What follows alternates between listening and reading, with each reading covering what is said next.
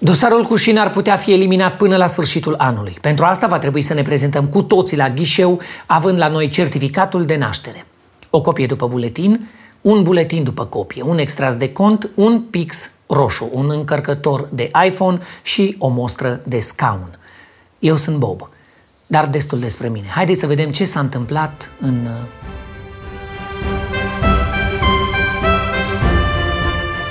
Un camion cu 70 de stupi de albine a fost lovit de un tren de călători. Din fericire nu au existat victime, însă toate persoanele implicate în accident au declarat că... Un bărbat a furat suma de 170.000 de euro din casa unei femei din Lugoj și a îngropat în curtea unor locuințe. Pentru că așa se face când ai mai mulți bani. Îi bagi în terenuri. Dan Barna a fost voluntar la un centru de vaccinare din București. Iată și contribuția lui la campania anti-Covid.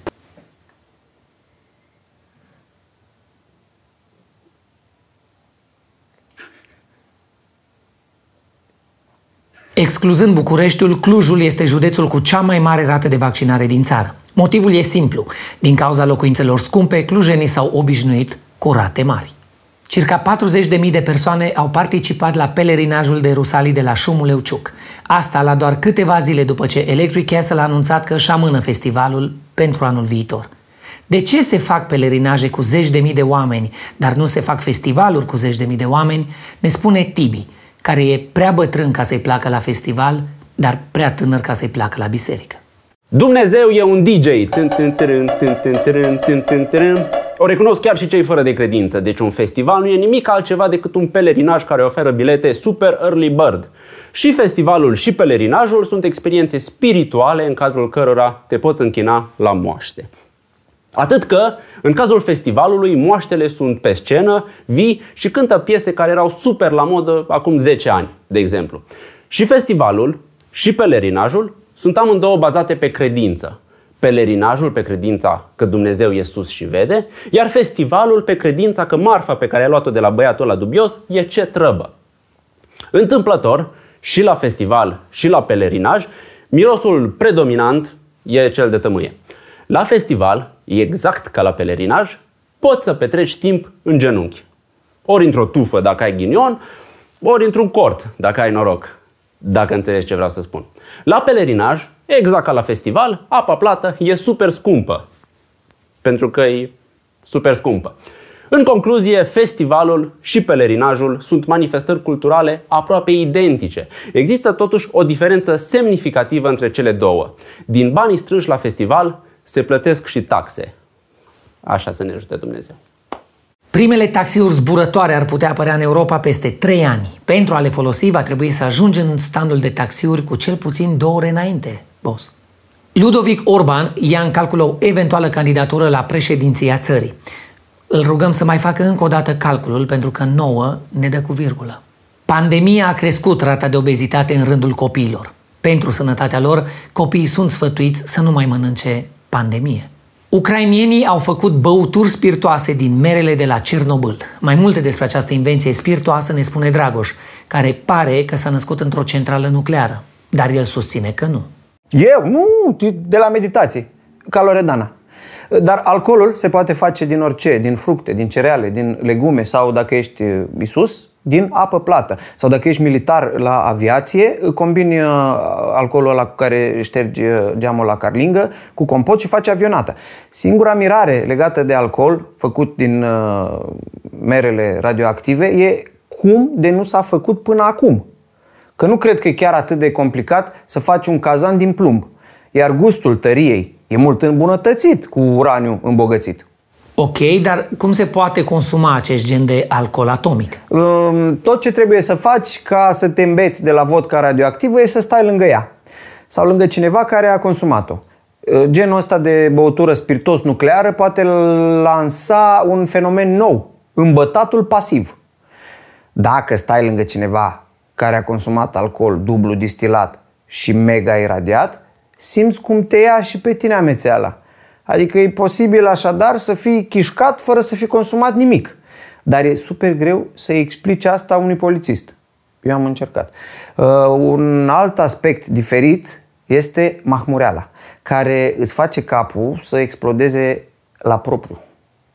ca o ciupercuță de aia faină. Și apropo de chestii care îți fac capul să explodeze, Viorica Dăncilă a fost numită consilier de strategie al guvernatorului BNR Muguri Sărescu. Singura parte bună a acestei numiri este că nu a afectat în niciun fel prețul bitcoinului. Compania feroviară japoneză a lansat o amplă investigație după ce un tren a întârziat un minut. Între timp, căile ferate române vă urează Hristos a înviat. Barack Obama a recunoscut că guvernul american deține filmări cu obiecte zburătoare neidentificate. Totuși, nu tot ce zboară neidentificat e extraterestru. Colegul Cucu, care uneori pare că nu e de pe lumea asta, ne vorbește despre o posibilă întâlnire de gradul 3. Din câte îmi dau eu seama, uitându-mă în jur, planeta noastră nu e tocmai grozavă. Oceanul e plin de gunoaie, uscatul e plin de războaie și trainingul de pe YouTube e plin de manele. Să fii o civilizație avansată care stăpânește zborul interplanetar și să vizitezi Pământul e ca și cum ai fi țiriac și ți-ai face vacanțele în Albania. Cu cortul. Teoretic, e posibil. Dar de ce mea ai face așa ceva? Cucu, să știi că și eu m-am întrebat asta. De ce ar vizita niște creaturi super inteligente Pământul? Sau de ce ar vizita România? Extraterestrii ar veni în România din același motiv pentru care vin și ceilalți străini. Să ne ia femeile și să le ducă la produs pe centura de asteroizi. Și să ne fure caii și să ne fântânile și probabil că ar mai răpi și alți specialiști, mecanici auto, de exemplu, care să le pună sisteme GPL pe navele spațiale, polițiști corupți, de exemplu, care să nu le dea amendă când depășesc viteza luminii, instalatori, spre exemplu, care să dea un imbold să-și dezvolte tehnologiile, întrebându-i constant, aoleu, cine v-a teleportat aici? Alienii, adică alienii, veniți în România, ar mai răpi probabil și niște agenți imobiliari care să-i ajute la navigație. Stai, cum ajută un agent imobiliar la navigația spațială? Agenții imobiliari au demonstrat mai bine decât Einstein că spațiul e relativ. Conform estimărilor acestora, orice apartament sau casă dintr-un oraș e la exact 5 minute de centru. Extrapolând, ar însemna că orice planetă e la 5 minute lumină de centrul galaxiei. Caz în care galaxia ar deveni mult mai ușor de vizitat. Singura problemă rămâne parcarea. Mai mulți angajați din Galați au fost concediați după ce s-a descoperit că primeau și pensie și salariu. Fapta este cu atât mai gravă cu cât aceștia au refuzat să recunoască că Galațiul e în Moldova. Într-un spital din Austria, unui pacient i-a fost amputat piciorul greșit. Din fericire, după i-a fost amputat piciorul corect. Cu toate acestea, bărbatul în vârstă de 82 de ani rămâne cu un picior în groapă. Italia a câștigat în weekend finala Eurovision, chestie surprinzătoare pentru milioane de oameni care habar n-aveau că încă există Eurovision. Dar mai multe despre concursul de muzică ne spune corespondentul nostru artistic, Gaben. O să-ți povestesc astăzi puțin despre Eurovision. Da? Mai există? Da? Chiar acum s-a terminat? Nu? România nu a câștigat. Uh, o câștigat o formație uh, vocal-instrumentală din Italia, de rock.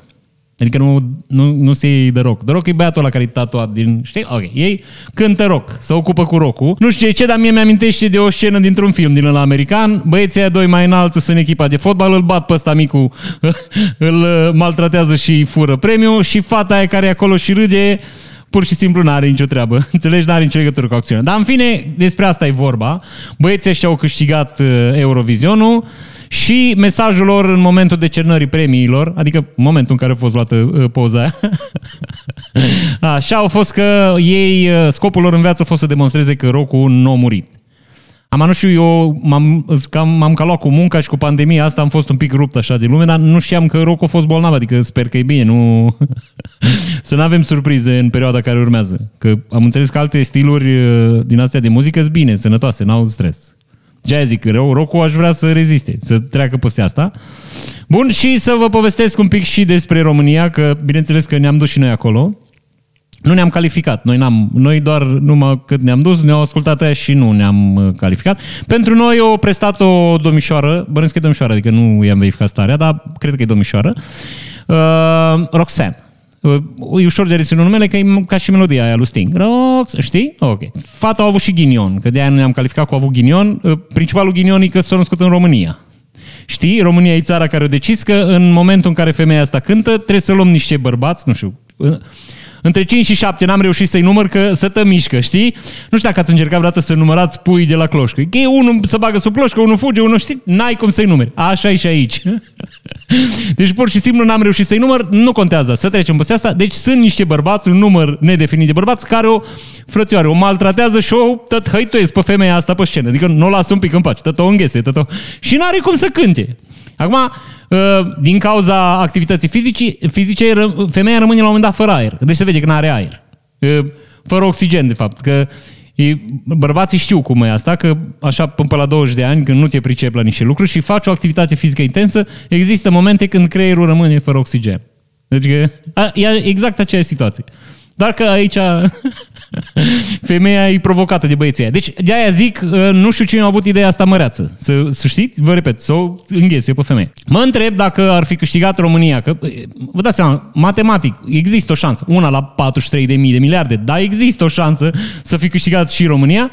Și uh, mă gândesc că dacă ar fi câștigat România, femeia ar fi zis că, iată, uh, noi ne-am luptat să vă spunem că uh, furtul din banii publici, incompetența și indolența nu o să moară niciodată în România.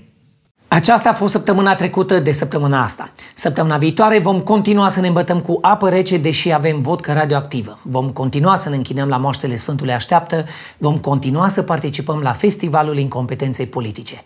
Dar mai ales vom continua să dăm like, share și subscribe la materialele Epic Show, chiar și la cele care sunt reclame, să avem și noi de unde îl plăti pe druidul să ne pună fundal nou, că doar nu l-am plătit din Patreon.